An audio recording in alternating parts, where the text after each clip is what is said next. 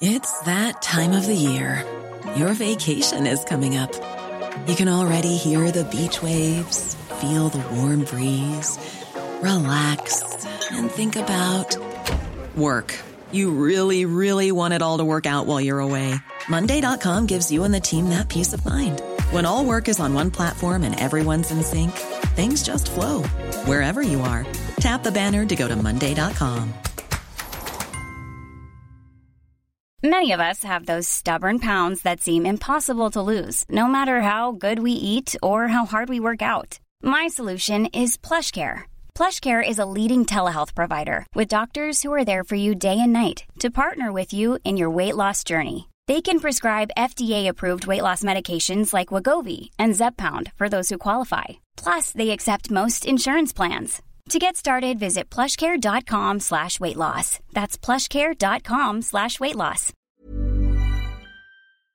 Hey, it's Matea, reminding you that this show cannot be made without you. If you've been thinking about becoming a Canadaland supporter, we're having a pretty great sale right now. You'll get premium ad-free feeds of all Canadaland shows, discounts on merch from our store, and exclusive bonus episodes, like a behind-the-scenes tour of the federal budget lockup, more of Boris Johnson's trip to Canada, and of course, more of us yapping about what's hot in politics right now. We want to make it as easy as possible for you to become a Canadaland supporter.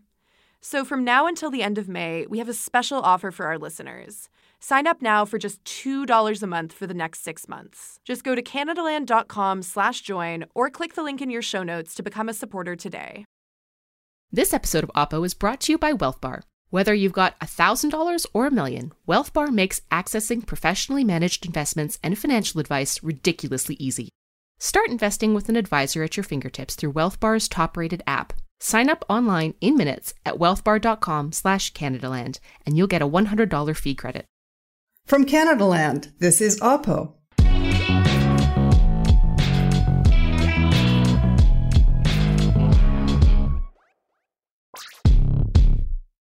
Hi, I'm Sandy Garossino. And I'm Jen Gerson, stuck in my basement in Calgary, trying to escape the evils of my nightmare children. Oh, they're the joy of your life, Jen. What are you talking about?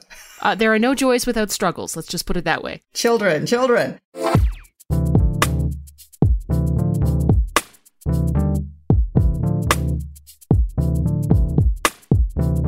On this week's show, we try to unpack the blame China sentiment taking place in Canada and across the world.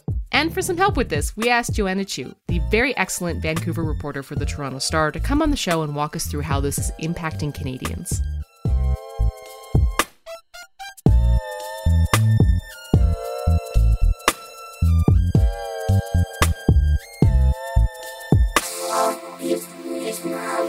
But before we get into the nitty gritty of our interview with Joanna, we wanted to share a couple of recent stories that we won't be covering in depth this time.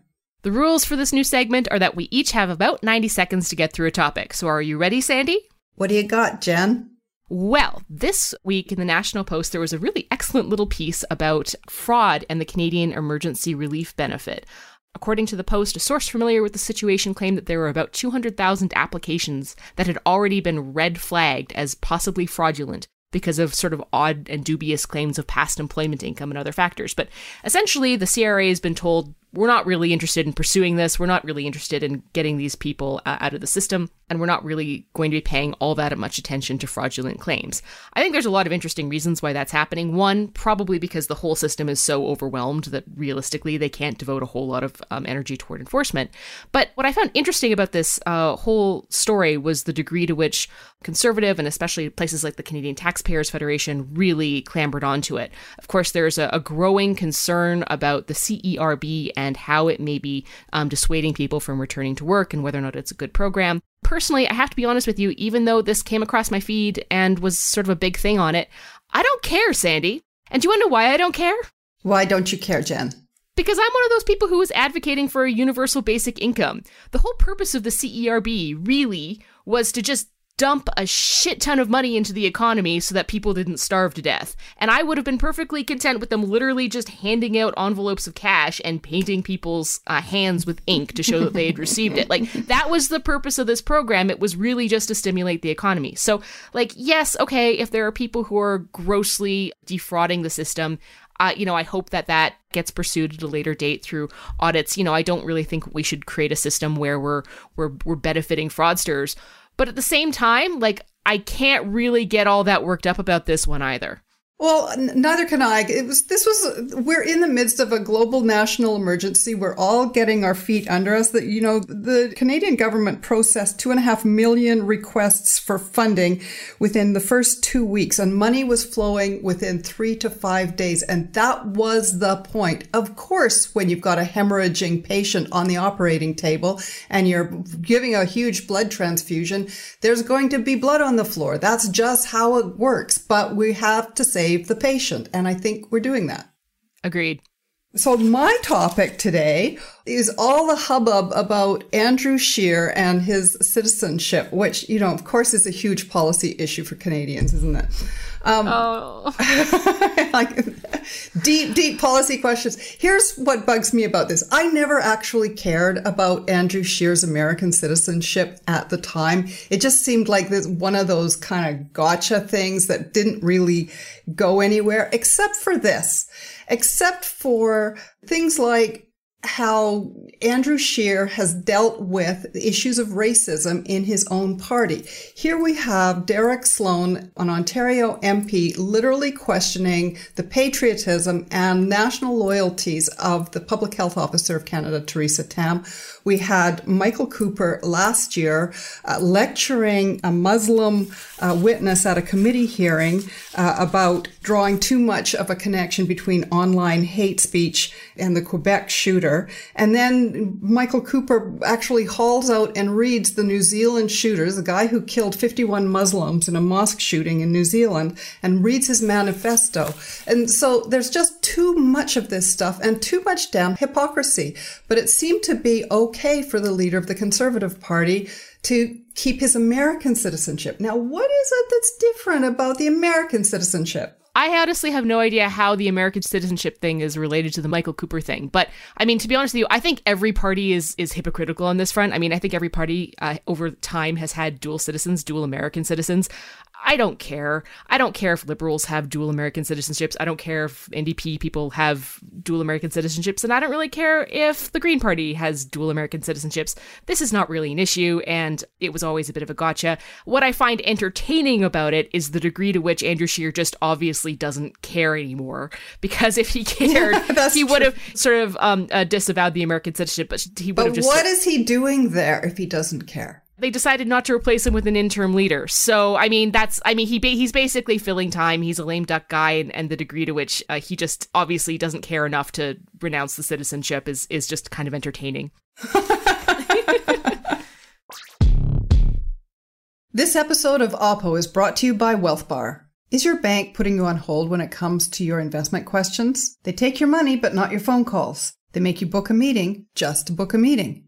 There's a better way. WealthBar makes accessing professionally managed investments and financial advice ridiculously easy. When you invest with WealthBar, they'll pair you with a professionally managed portfolio that's tailored to your goals. Their convenient app makes it easy to set up automatic deposits, open new accounts, and check in on your progress at any time. And when you have questions, their financial advisors are available directly through the app. No appointment necessary. Start investing with an advisor at your fingertips through WealthBar's top-rated app.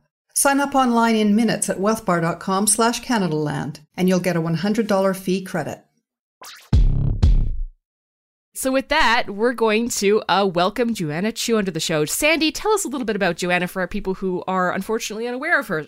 So the reason that we should be listening to Joanna Chiu among many voices, diverse voices in Canadian media, but in particular on this subject is that she is a Vancouver based journalist for the Toronto Star. But in addition to that, she spent eight years in China and Hong Kong reporting for the French news outlet AFP uh, and reporting for South China Morning Post, The Economist, and the Associated Press. Her reporting has won a Human Rights Press Award, and she is the founder and chair of NüVoices Editorial Collective. which celebrates the work of self-identified women working on the subject of China.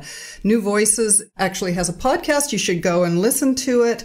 And they represent uh, over 500 women who are experts and uh, media voices on Greater China. So Joanna knows her way around the issues of China and the issues of racism in Vancouver and how this latest narrative about blame China is playing out on the ground in Canada.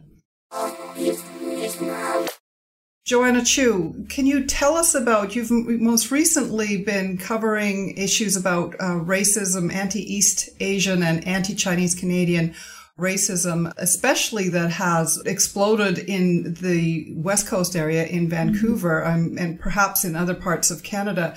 Uh, mm-hmm. and you have a, you've published a story on just last Friday, May 15th, telling us more about that. Can tell us about what you've encountered, what you've seen and what you're experiencing as a Canadian of Chinese heritage. Yeah. So I was overseas for about eight, nine years in the last decade. And I think in that time, a lot of the sentiment in Vancouver was rising against people of East Asian descent and in particular really targeting people from mainland China. Um, except the issue, part of the issue was that people didn't seem to be able to tell apart, you know, people's races because China itself is such a diverse place. So even before, like long before the pandemic hit and Chinese people were being scapegoated for spreading the coronavirus around, um, there were random attacks on people on the street. Um, my friend was just beat up randomly. And the kind of things that get into the public sphere are ones where there just happens to be someone taking a video of the situation or there's surveillance footage that police release. And I think what's happened in the last few weeks where we see more and more of this, we realize that this is really the tip of the iceberg.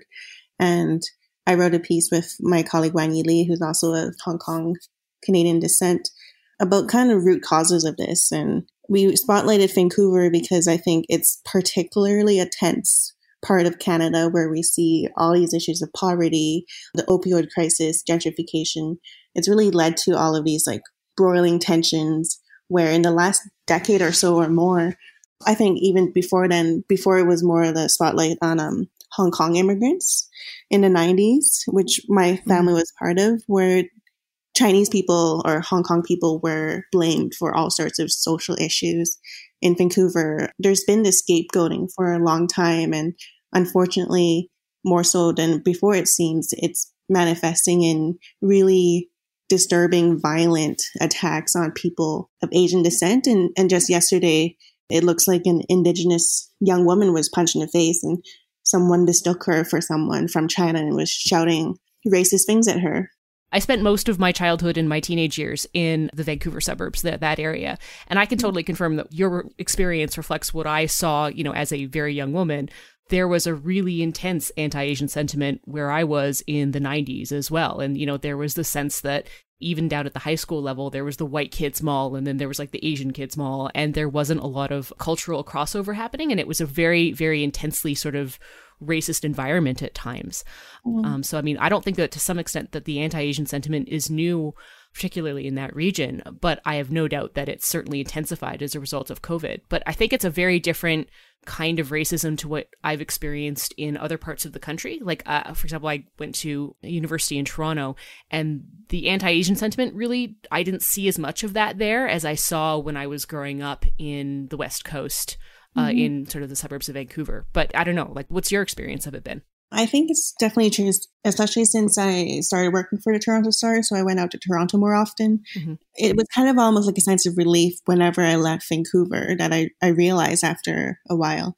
Just walking down the street in Vancouver downtown as a East Asian person, like sometimes people would glare or say things. One time I was leaving my office and of course I like I commute downtown from Burnaby because I can't afford a place closer to Vancouver as a journalist. But this woman just like ran at me and started um, ranting and said I, I, was driving a Porsche that almost hit her and saying all these kind of things about how I was just like rich Chinese bitch and things like that. Mm-hmm. So you, it's amazing. Like you see yourself as, you know, you know yourself. And then in Vancouver, you realize that a lot of people look at you as this walking stereotype that they kind of target all of their frustrations about our city's particular economic inequality about. And it's a really tense environment, like a pressure cooker. And then I go to Toronto, where the suburbs, there's like huge suburbs of a lot of people of all sorts of ethnic backgrounds. And I felt a bit more comfortable. Um, during COVID, there has been anti-Asian harassment in Toronto as well, Ottawa, everywhere. Mm-hmm. But the most violence we've seen is in Vancouver, including last week, uh, transit police told everyone about a bus attack where a woman it was it wasn't sure what um what race she was, but she was standing up for two Asian women who were wearing masks. And a man who was insulting the Asian women, blaming them for bringing coronavirus to Canada, he went on the woman, the Good Samaritan who was trying to defend him, and he injured her so much he yanked out a significant amount of her hair. Um, so people were really horrified, but then it just came to light a couple days ago that this man actually was struggling with drug addiction, and, and he died one week after this bus attack that shocked so many people. Um, so then it led to I wrote a piece with my colleague about how just how sad all of this is in Vancouver in particular. And just to clarify, I believe he was an overdose death. Is that correct? It was an apparent overdose death from illicit uh, drug use. And one of the uh, features of these attacks that's alarming. I mean, all of this is alarming, but the vulnerability of the people who were attacked, the number of women who have been mm-hmm. attacked, mm-hmm. and then the elderly 92 year old mm-hmm. man who was in a 7 Eleven and was verbally abused and then pushed and shoved. I mean, he could have, he could very easily have sustained injuries that would have killed him. Mm-hmm. So, do you have any observations about who the targets are, or are these just the targets that we're seeing in the media? And are there you've talked about the tip of the iceberg. Mm-hmm. Tell us more about your experience or knowledge of who is being targeted here. Mm-hmm. So, like I said, it's like a long-standing string of incidents in Vancouver. The ones that have been recorded in a video or police were able to talk about it. It kind of follows a pattern where it's not like an even fight at all. Usually is some kind of sucker punch or someone's walking down the street or in one case just recently, a woman was waiting for a bus at a bus stop and someone just comes up and punches them, shouts at them. It comes out of nowhere. So I think that makes people who look vaguely Asian very nervous because you don't know when it's going to come. It's hard to defend yourself if someone tries to punch you from behind. And like all levels of government have been speaking out and they're quite concerned because this is really, it shows really long standing and very urgent issues that we, I think we have to address as a society. When it gets so bad where it becomes almost commonplace that you see an elderly Asian man punched, pushed, um, abused, like there's something wrong, I think, with our society here in Canada. So I kind of want to deconstruct the blame China sentiment that's happening right now. I mean, and I struggle with this myself because you know, I think that there is legitimate criticism to be uh, leveled at China and and its response to um, COVID nineteen. But when I'm hearing criticism toward China, I'm hearing criticism toward a state actor, and mm-hmm. I really struggle to connect the criticism toward China as a state actor to individuals who happen to be of Asian descent. Like, I don't understand how people can go from China was engaged in a pretty significant cover up effort on the early spread of this virus to, you know, I'm going to harass this person of Asian descent on a bus. Like, I can't make that connection happen in my head, and I don't understand how people can. I think it's even more ridiculous when you realize that a lot of people who left China who are immigrants are people who were escaping persecution from the Chinese state. Um, my family, we left Hong Kong. A lot of families left Hong Kong because there was a 1989 Tiananmen massacre where protesters in Beijing were slaughtered by Chinese military.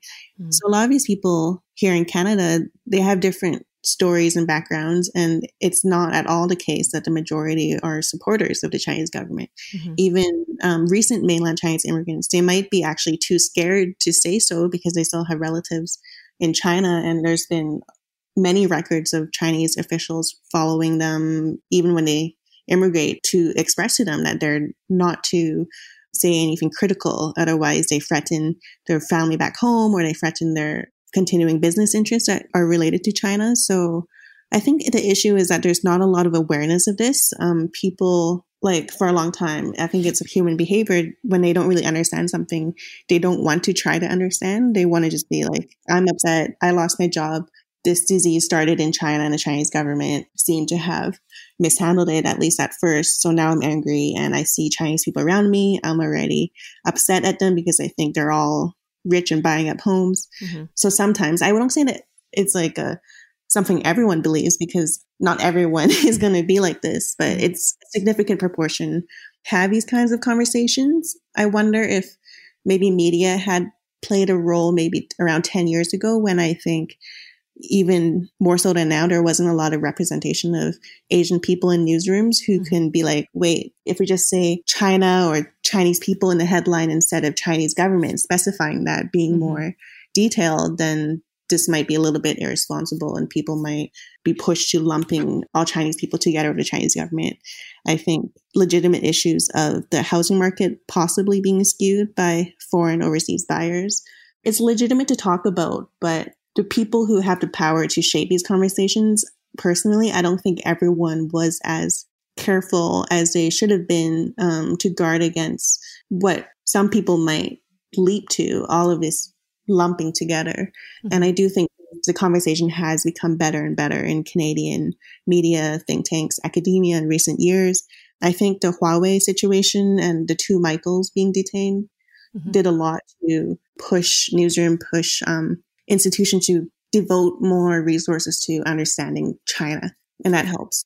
And of course, it's complicated by our own perceptions and our own language. It was, it's only been very recently, I think, that media has talked about Canadians of East Asian or Chinese heritage. And I'd be interested in your preferred um, mm-hmm. nomenclature around that. But, you know, for most of my life, Canadians, many of whom have been multi-generational families who have been here mm-hmm. for over a hundred years or 150 years, long, long predating many of our families, have been called Chinese and not Canadian.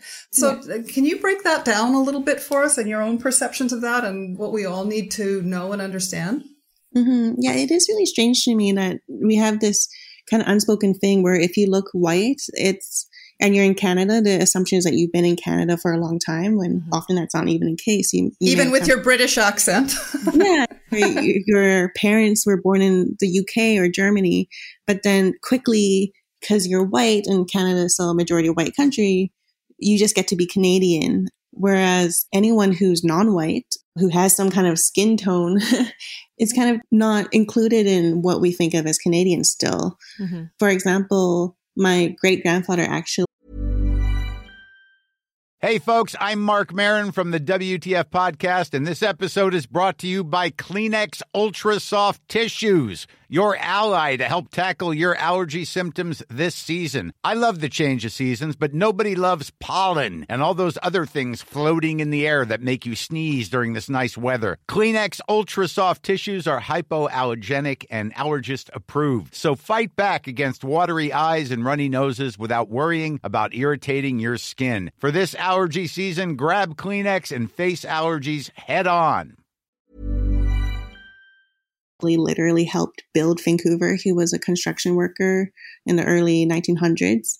And people like that who were literally building up Canada aren't really included in kind of origin stories of Canada's founding. These people were persecuted for a long time and just kind of forgotten. So I do think a lot of just a basic language, like using the word Chinese Canadian personally, I'm trying to veer away from that myself because what is Chinese even? There's Taiwanese, there's Hong Kong, and there's so much um, also political tensions where Hong Kongers feel so persecuted themselves. A lot of them, they don't want to be called Chinese. So there just has to be more awareness of that and for people in media to not deny someone Canadianness, you know? So, Joanna, I think we're moving into a phase in this pandemic where um, people are starting to cast a more critical eye toward how our governments have reacted to the pandemic and also how foreign governments have reacted to the pandemic. And of course, you know, Australia and the EU are now calling for, you know, an independent review of how China handled this. In, in an era where we are seeing people of Asian descent be targeted in Canada, how do we navigate those waters? How do we sort of deal with criticizing the actions of the Chinese state without implicitly placing blame on people of Asian descent? Like, what's the language we need to be using? What, what's the tone we need to be approaching when we do this type of reporting? It has to be extremely precise. Um, you have to say, you have to get into the habit of saying Chinese Communist Party or at mm-hmm. least Beijing or Chinese government. Like too often using the words China virus, like uh, President Donald Trump loves to use, it is actually problematic because it's hugely broad. Um, so if the Chinese government is responsible for something, you just have to keep saying over and over Chinese government, Chinese government.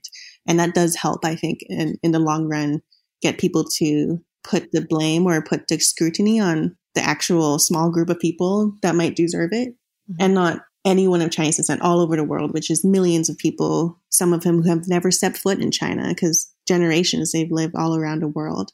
And also, it's hard to navigate as well because it is very antagonizing. It is very dramatic, a lot of these diplomatic tensions. You mentioned Australia. Australia, all they did was support an international independent investigation into the handling of the outbreak, including in China. But mm-hmm. Beijing has responded with basically threatening a trade war with Australia. And that's something us here in Canada have to look at carefully because Canada's already in such tricky political waters with China. It's such an interesting conversation because I think Canada is caught between two 800 pound gorillas. You know, we're caught between, you know, an increasingly politically unstable United States and our trade being hugely dependent on them. So we're trying to diversify our trade. And of course, who should we be diversifying our trade with? Well, the other major 800 pound gorilla in the room is, of course, China. So I have a lot of sympathy actually for the Liberal government and for Justin Trudeau right now because I think that politically, geopolitically, we're caught between a rock and a hard place.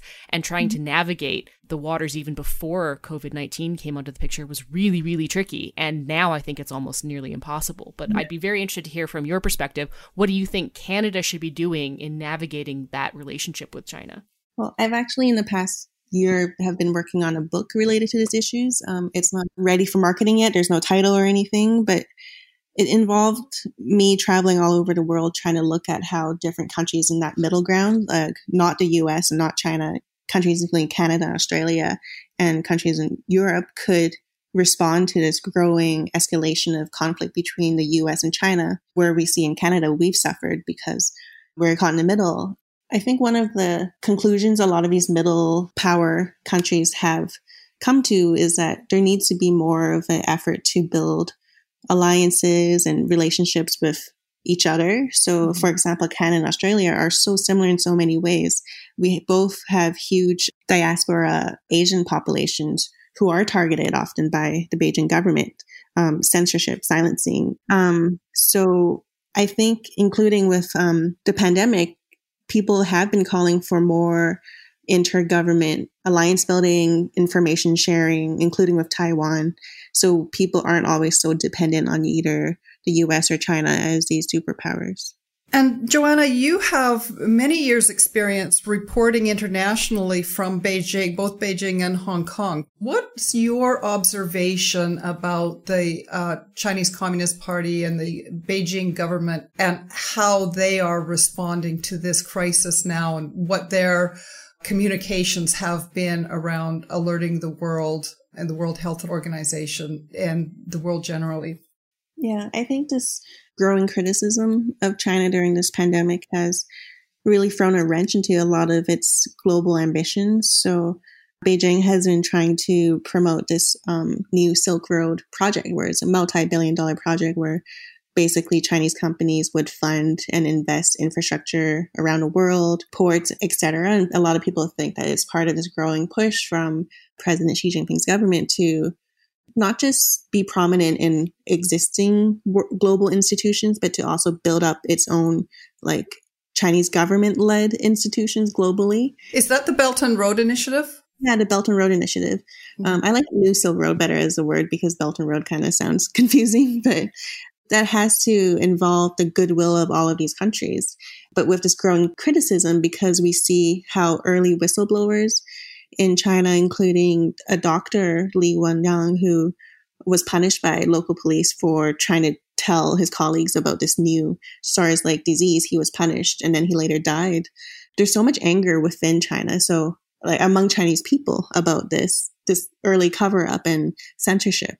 And it's shed like a lot of internal and external criticism on this authoritarian state and if it's the best type of system when during a new pandemic, you need to have open sharing of information and transparency, which the Beijing government has shown time and time again they don't want to be transparent.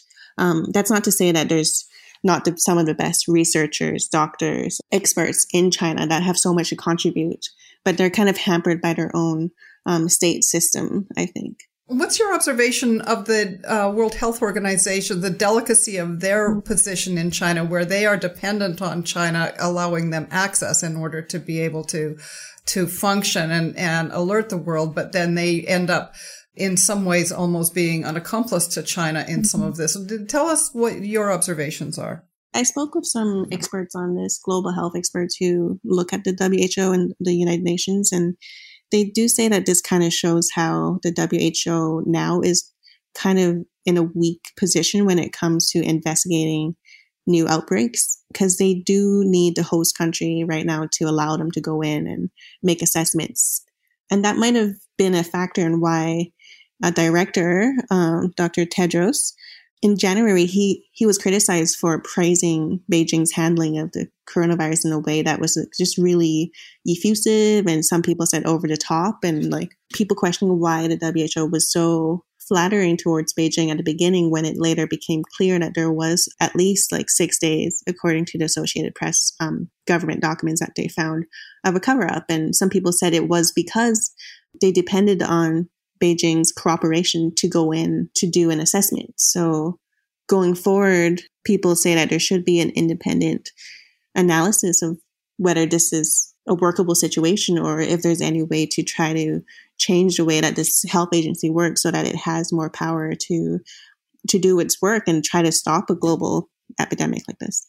Joanna, there was a, point that you made in, in your previous response there, and it reminded me of an article that I read on Wired about mm-hmm. the degree to which the Chinese government clamped down on entirely good faith attempts to share information about what was going on in Wuhan in the early mm-hmm. days of the pandemic. You know, shutting down social media, um, huge censorship of Chinese media um, on the mainland mm-hmm. as well. Do you think that it's possible that this pandemic could change politics within China in the sense that it might empower more people to demand better of their government there? I think that is the major question people are trying to figure out because I don't think that type of massive anger among Chinese people at their government can just fade away. Like surveys year after year show that actually surprisingly people have a pretty high view of the national government in China. They have a pretty low view of local officials. So what I've seen play out is that the national government in China has been trying to blame the local officials in Wuhan for mishandling the initial outbreak and they've they've fired senior officials and try to distance themselves that way. But it's still open to questioning whether that's convinced people that, oh, it was only these kind of bad apples in, in Wuhan, in the province, who mishandled it and our system is fine. But I think with the whistleblower doctor, him dying and all the outpouring of public grief in China because of it, I think that was like one event that made it hard for the national government to clean itself from kind of like the tarnished image of what happened. So it'd be interesting to see what happens. But um, as always, when I was working in Beijing, I would just be surprised at how every time there was an opportunity for the government to maybe loosen up a bit and let its civil society actors play a more prominent role without cracking down, they would choose a cracking down method. Um, they would say that they, they want better rule of law, but then they would arrest 200 lawyers. And we see in Wuhan, a lot of independent citizen journalists, they also disappeared, which is a euphemism for just being kidnapped by the Chinese state police because they were saying things that were a bit too critical and officials wanted to silence them. And now with what's happening with foreign journalists, which for a long time have been the only source of really more free reporting in China, they're getting kicked out. A lot of my former colleagues, friends who have American passports, they're no longer allowed to work in China. So I think the world, as well as Chinese people, because of that, are going to struggle to have comprehensive, on the ground, factual reporting on China. And that's really worrying because that will just enable the Chinese government more and more to try to control the narrative as it seems to so strongly want to do, just control every detail of, the narrative of what's happening.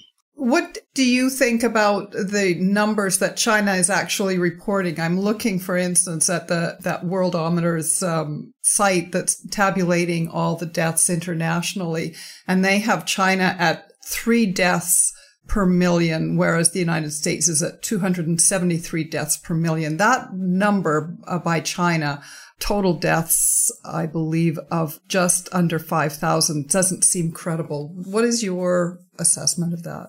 There's been like some online attempts to like count cemetery urns to try to figure out a number. And I think efforts like that are just not going to be any more scientific.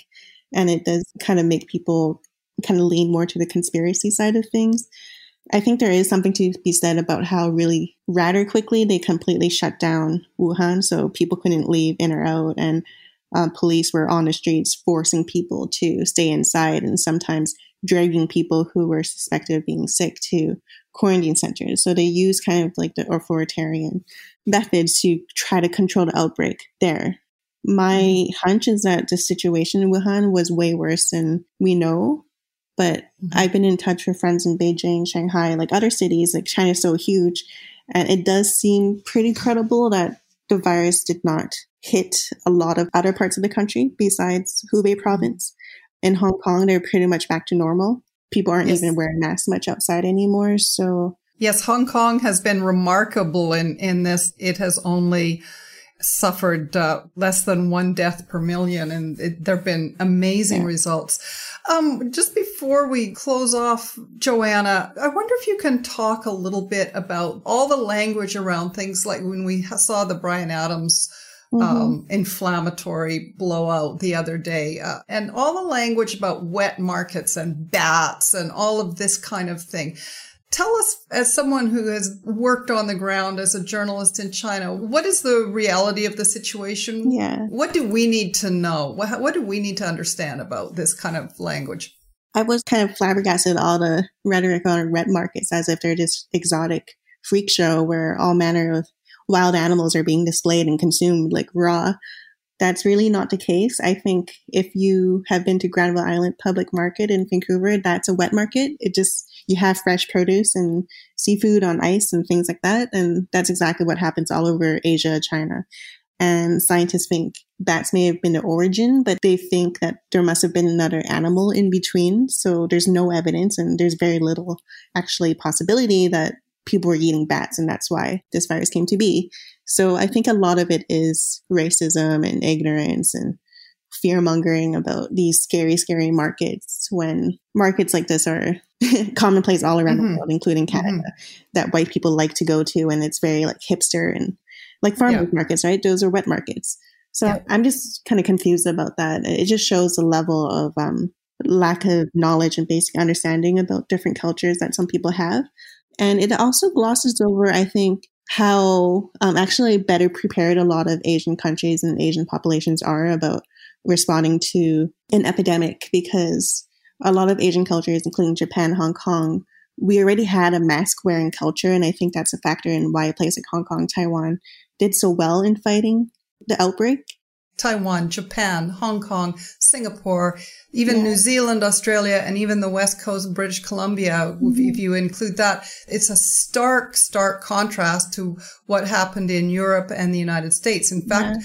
I think it's arguable to say, looking at what we're seeing out of Quebec and Ontario, that it was the United States was the main source for Canada's pandemic outbreak mm-hmm. rather than China. And I'm just as in closing, uh, do you have any thoughts about even how the lenses that we're using, even the, the focus on China as the originator. You know, we know now from Bloomberg's report on um, the BC response that BC on January 10th or 12th, um, China issued the genetic sequence of the coronavirus and BC was able to derive a test within a week. So in early January, countries were already supplied with the information that they needed to respond to this. So, any observation about that?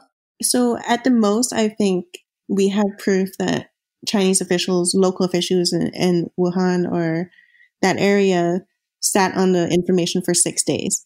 But by early January, the world already knew and could prepare. And yet, countries, especially like the US, were very slow in preparing. So I don't think people can completely blame like a six day delay in reporting in China for the slowness in fighting the epidemic. And I think, like you said, there is something to be said about how people of Asian descent who already had dealt with the SARS outbreak in 2003 were better prepared and might have protected their own communities in some extent because my relatives in Vancouver were wearing masks. They were yeah. trying to tell everyone about it. Like you have to take it seriously. You saw how Richmond, a really, really predominantly Asian municipality in the greater Vancouver area, they locked down in January, February, yeah. way before yeah. everyone else did. So I think a more positive lens, um, so that we're not always just criticizing, is to kind of have gratitude towards Asian people around the world for taking it seriously so early and trying to educate the public about how to protect each other and ourselves. So, Sandy, I'm so glad that we had Joanna on this show because I thought that that interview was really informative, really thoughtful, and very broad and balanced. I'm also really excited about her book. To be honest with you, depending on how that book goes, I think that could be a real global bestseller because that book is going to get to the heart of how not only us in Canada, but a lot of sort of middle power nations navigate the increasingly turbulent geopolitical waters as the international rules based order is challenged. I agree. And I think that what's great about Joanna is her level of expertise with this subject matter, not only here in Canada, but really what is going on, just, just the nuances. Uh, that, that interview uh, to me could have gone on a lot longer because there's just so much more to unpack and so much more for Canadians to understand about how we are going to relate to Asia generally. And as this economy emerges, it's not even emerging anymore. It has, it is uh, ascending into a dominant power force in the world. So, we're going to be trying something new here on Oppo. We would like to open up the mailbag for any questions listeners might have. You can tweet us at OppoCast or send us email at oppo at CanadaLandShow.com. Or send your cards and letters. I don't know to where. and your drawings. Definitely your drawings. We love your drawings. But since we don't have any questions for this episode, we're going to revisit one of Jen's old bugbears, Doug Ford. Jen, on a scale of one to five cheesecakes, how fine did Doug Ford turn out this week? Well, Sandy, I will confess that I do not live in Ontario, uh, so I haven't been paying all that much attention to Doug Ford lately. But I'm willing to give him a three out of five out of the cheesecake fineness scale. What do you think? Well, you know, I actually thought that little cheesecake uh, thing was really fun. Wouldn't it be nice if politicians, gosh, it, it's just so hard, I think, for politicians to kind of let down their guard and actually be unguarded. I don't know enough about Doug Ford except everything about Doug Ford, but I thought that was that was fun, and I'm for fun. Whenever we can have fun, that's I'm I'm there. So that's good basically, it looks like after a couple of very, very rocky years for the Ford uh, uh, regime, he seems to have found his stride in this uh, pandemic, and now it just remains to be seen whether or not he can continue to follow in that stride uh, for the next couple of years. But so far, as I said, I, I'm giving him a, a solid, fine three out of five cheesecakes. A lot of governments are, are finding that they're right now they have support during this pandemic. It'll be interesting to see how much uh, these bumps last. Yes, and maybe that will be another conversation for a future episode of Oppo, and I'm hoping it will because that's an interesting one. So uh, let's put a pin in that and come back to it. Yeah.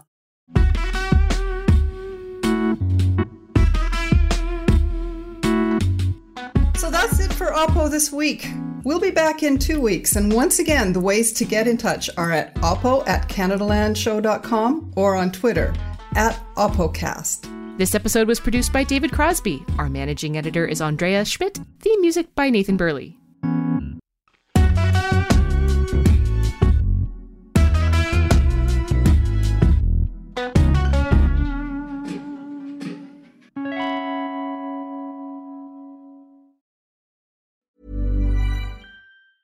Even when we're on a budget, we still deserve nice things.